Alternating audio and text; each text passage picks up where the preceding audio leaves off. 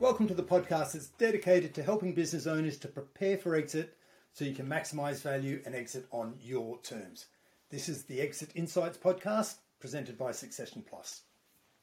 I'm Daryl Bates Brownsword, and today I'm joined by Shane Lukas from AVN. Welcome, Shane. Thanks for joining us today. Thank you very much, Daryl. It's a pleasure to be here. Yeah, good stuff. So, Shane, look, AVN, why don't you start by telling us a little bit about AVN because this is a slightly different um, angle to what I normally take on the Exit Insight podcast. So uh, I think it'd be a nice little bit of background for, for listeners to just to hear about what you do, and um, uh, that'll set the context for them. Yeah, by all means. So yeah, you're quite right, AVN. Um, we're probably different from your typical audience in that we specialise in working purely with accountants. Why accountants? Um, well, personally, I'm not an accountant. I want to get that clear. But I work with accountants because actually I'm passionate about helping business owners in general to achieve a much better, more profitable business that actually works for them rather than feeling like a slave to their customers and their clients and to the business in general.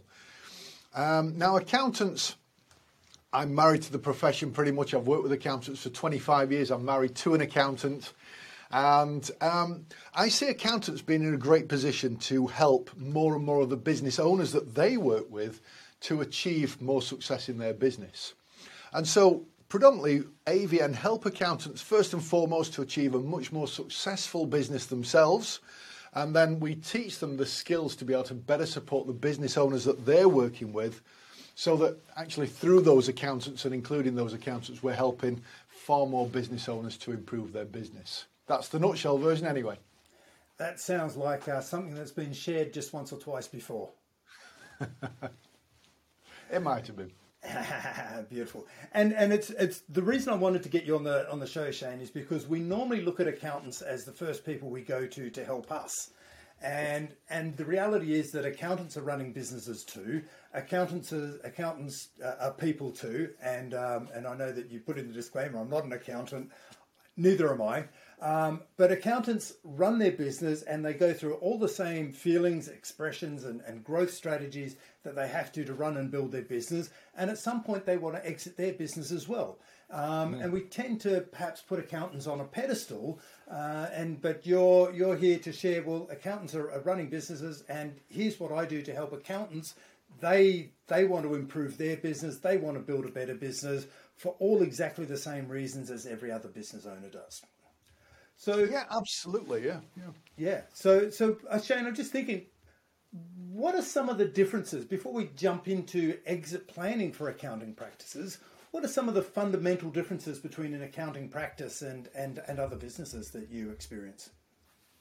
Well, ultimately, I mean, yes, the, the fundamentals of business are, are going to be the same across any business, aren't they? You know, you, you need to you need to get customers, you need to deliver whatever product or service it is to them, and you need to bill for that work, and it has to be profitable.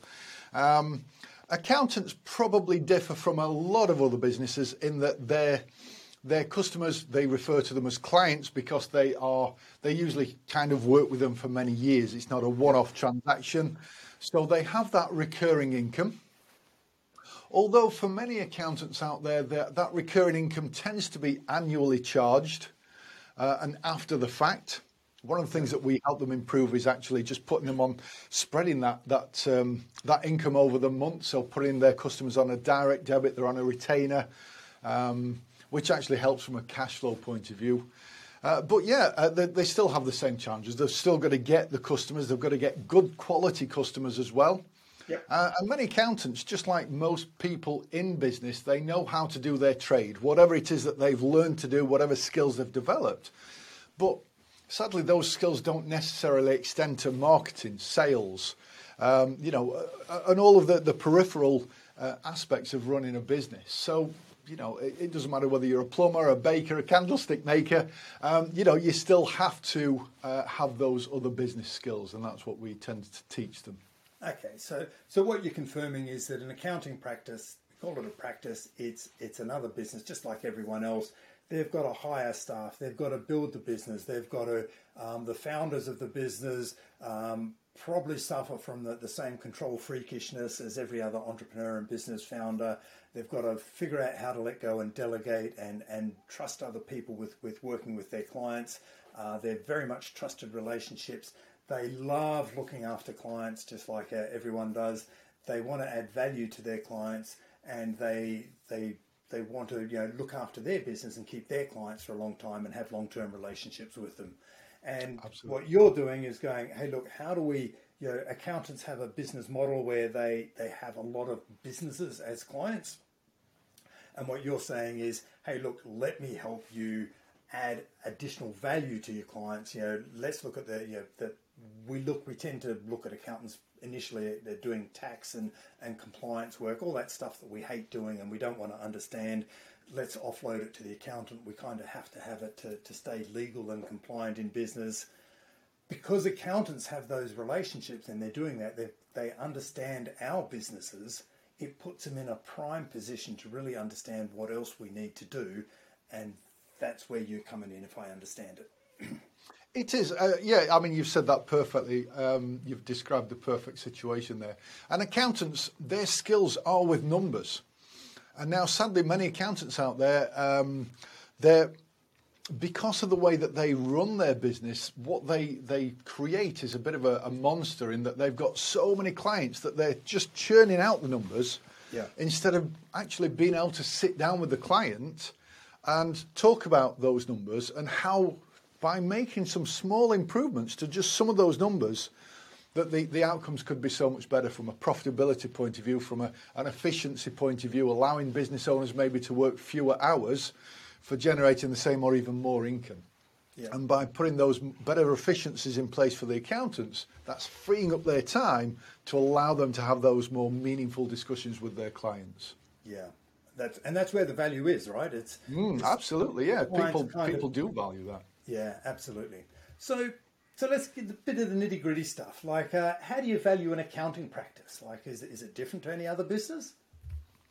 Um, my experience doesn't stem into exit values on many other businesses, so I, I can talk to you from a, an accountancy business point of view in that I think up to around the half million mark, it tends to be based on what they call uh, one times GRF. So GRF stands for the gross recurring fee income.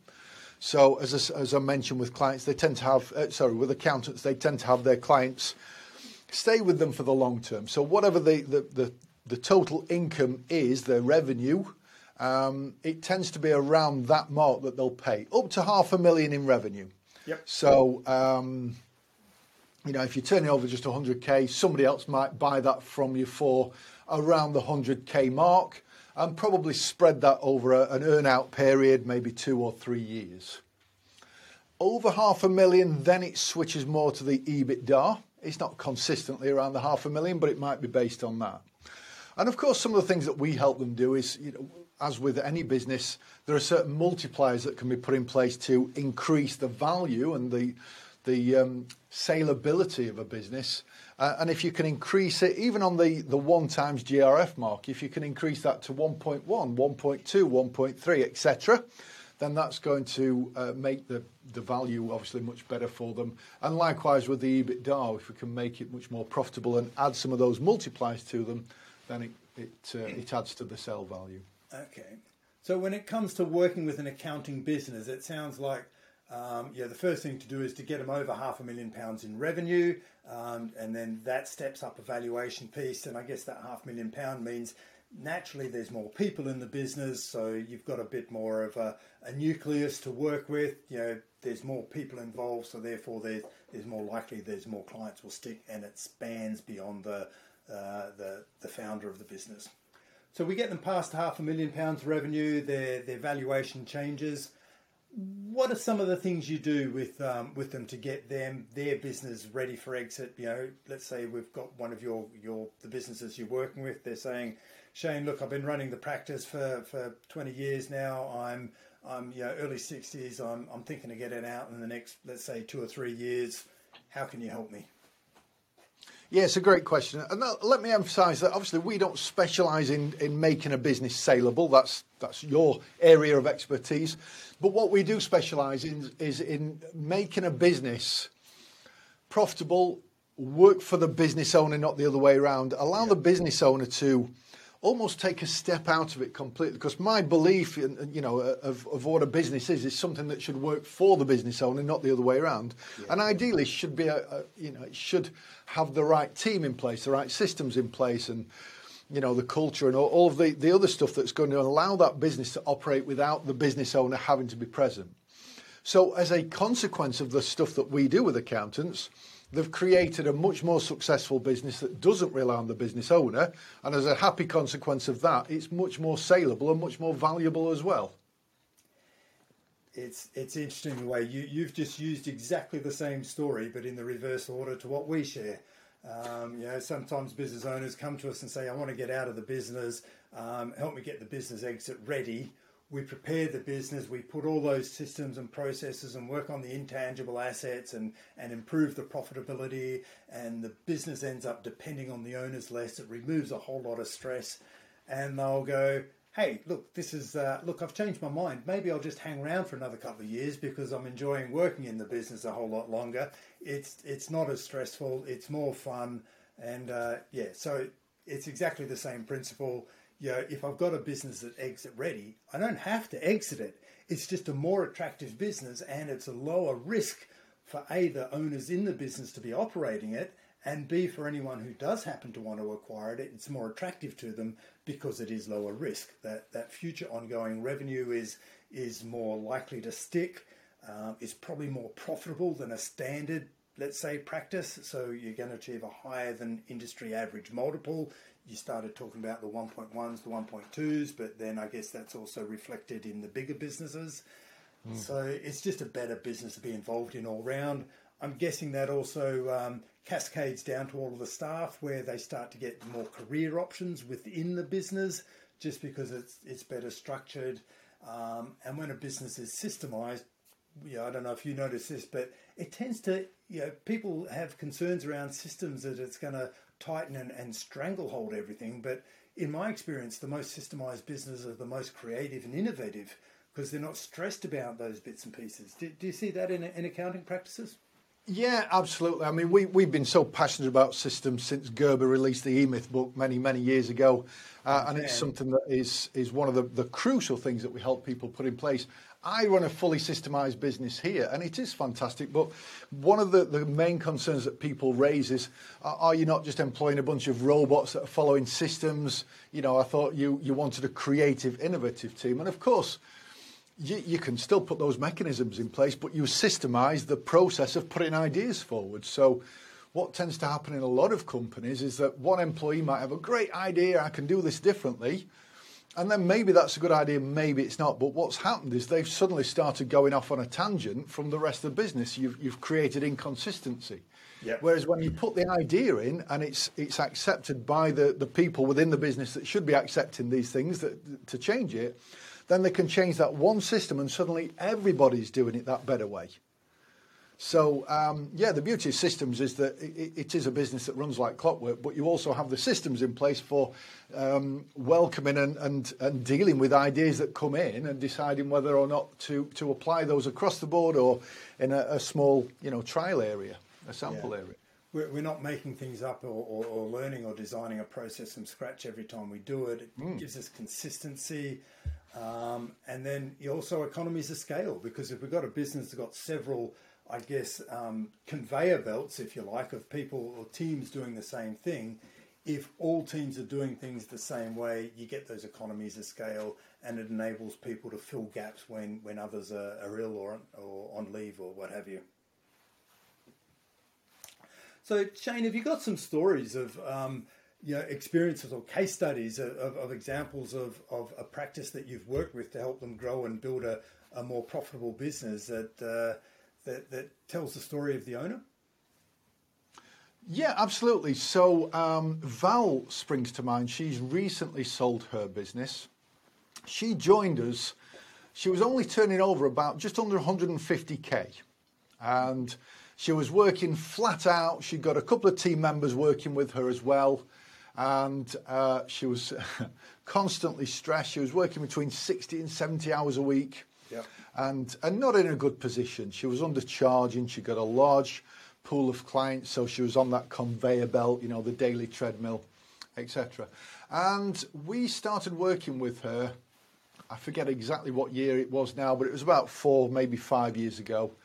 Uh, very quickly, we helped to put the, the mechanisms in place so that it could reduce the workload and the pressures and the stresses on her. Uh, and put the, the, mechanisms in place as well to attract better quality clients. She started to say goodbye to some of the poor quality clients that were time wasting and, and not profitable, etc. So she really started to refine the client base, refine her pricing, uh, and grow the business. So um, before long, she'd achieved around the 700k mark in terms of turnover. And she announced to us a, just a couple of years ago, actually, that she wanted to sell. And uh, she actually wanted to be able to sell, take a year out, and then start up a completely different business doing yoga. Wow. So, completely uh, step away from the accountancy world. Um, I mean, while she was with us, she won many awards for really changing her business around. And actually, one of the, the, the awards that she won was on changing lives. She'd really embraced the, you know, the whole concept of delivering business advisory to her clients. She stood on our stage and told this incredibly emotional story about where she just spent a little bit of extra time talking to one of her clients, really understanding some of the problems that they had personally, and then looked at how can the business be developed to maybe help her overcome some of these personal challenges as well. It was very emotional. Literally, a whole audience of accountants were in tears at, at this. She won uh, many awards uh, over the period of time with us. But actually, when it came to selling, and the only reason she spoke to me was to see if I could introduce her to some people, which I did, but actually, it sounds like she sold it to somebody else anyway. But actually, she got 1.7 times the, the value for this because it's got a great team culture, it's got uh, all of the systems in place, it's got all automatic mechanisms in place for lead generation, lead nurturing, coming on board. You know, it's got all of those things in place. Clients were paid on direct debit monthly, so she got a good recurring monthly income. And, you know, it, it was a, a, practice that didn't rely on her at all. She'd already stepped out massively. I think she was doing maybe a day or two a week in that business, but it was more customer relationships. So actually, from a, you know, a buyer's point of view, it's a perfect business that you can just buy. It carries on running, and then you can start to implement change in your own time. So that was a brilliant story from her point of view. And I, that, that is a great story. And so, so not only did you five time help her five times the revenue, but um, the valuation moved from 1 to 1.1 times 1.7 times. So a significant kicker on the valuation. That's a real double whammy there. Yeah, it was. Yeah. I mean, to be fair, it was even more than I expected. I knew she'd get more because of the, the mechanisms that she put in place, but now she did a, a, a terrific job there. Yeah, and and you've moved from you know from her perspective, Val's perspective, she's moved from doing what what sometimes I'm, I'm, I'm told is tedious compliance work where you're just doing it, the clients don't value it, but it has to be done, to where you, you said she was working with clients and, and really making an impact on their lives. And, mm. and they're the things that the clients are going to remember is how they you know, added value in an impact way. They're, they're not really going to thank you for submitting their tax returns and uh, and doing that basic stuff. So so that's pretty exciting as well. And then the third win I see there is the is the practice that purchased her. I'll bet they didn't purchase her because of her client base. I bet they purchased her because they've seen what she's doing in her business, and they're going right. If we buy the system, if we buy what we, what she's doing, we can roll that through the rest of our business. And yeah, even if they're bigger than her, which you know in most cases they are, they get a triple whammy as well. That's yeah. yeah don't you wish right. you could do that all day, every day? Exactly, yeah. I mean, she'd, she'd obviously got the mechanisms in place to train new team members on delivering the advisory because from from a business owner's point of view, if she were to move just from doing the compliance to just delivering advisory herself, then the business is still reliant on her. She's moved from working in the business in one area to in the business in another. Exactly. And, and that tends to be the starting point for a lot of people, but then it has to transition to getting the team involved and trained up yeah. and, and build their confidence and skills in doing it yeah, and, and making sure you've got the training and and and templates and systemizing education mm. so that everyone can do it at the level with a you know they're comfortable doing it and and you know that the clients are also comfortable with with whoever they're working with in the business. So, look, Shane, so brilliant stories. It's what we've learned today is that you know accounting practices are just like any other practices uh, or business when it comes to growing, developing them, and and increasing the valuation. Accountants want to exit their business and they want to exit on their terms and, and get the most from their life's work, just like everyone else. We may hold them up on a pedestal, um, but they're going through, they're experiencing all the same stresses that we are as, as every business owners is, all the same anxieties, and they're, they're looking for help for and, and, and you're providing that help um, to help them take their business to the next level and help them prepare whether it be for just increasing the valuation or removing the daily stresses of running a business and, and having that peer group and that, and that someone who understands you and guides you through that mess. It's exactly the same as always. Look, one, one last question I can, if I may, Shane, is I ask this of all the guests, and, and that is what's the one message you want the listeners like I've, I've summed up but what's the one thing you really want listeners to take away from our conversation today? The one message um, for me I, I, think one of the things i find so crucial uh, and it's really a game changer for people is to work with an external person a business coach. What, whatever your business is you know, if you look at the most successful people around the world, they didn't wait to become a success and then tap into the expertise of a, a coach. They started off getting the, the, the, you know, somebody who's coaching them. Now, you know, there are coaches, there are mentors, there are consultants, there are variations on, on those. For me, a, a true coach, the definition of a coach for me is somebody who's not going to tell you what to do and how to do it so much as challenge your thinking and, and actually just get you to think about things in a different way than we're, we're accustomed to because that develops you as an individual and they'll get you to look at things. Now, don't get me wrong, it's also uh, useful to tap into maybe a mentor and a consultant who does know how to, to implement and, and do certain things as well. So I think tapping into that external help is crucial. Whether you're just starting up or whether you're just looking to exit, I think it's crucial to get that external help. Yeah, brilliant. Hey, Shane, thank you. Thanks for sharing your insights with us today. Really appreciate your thoughts. I've really enjoyed it. Thank you for inviting me, Darryl.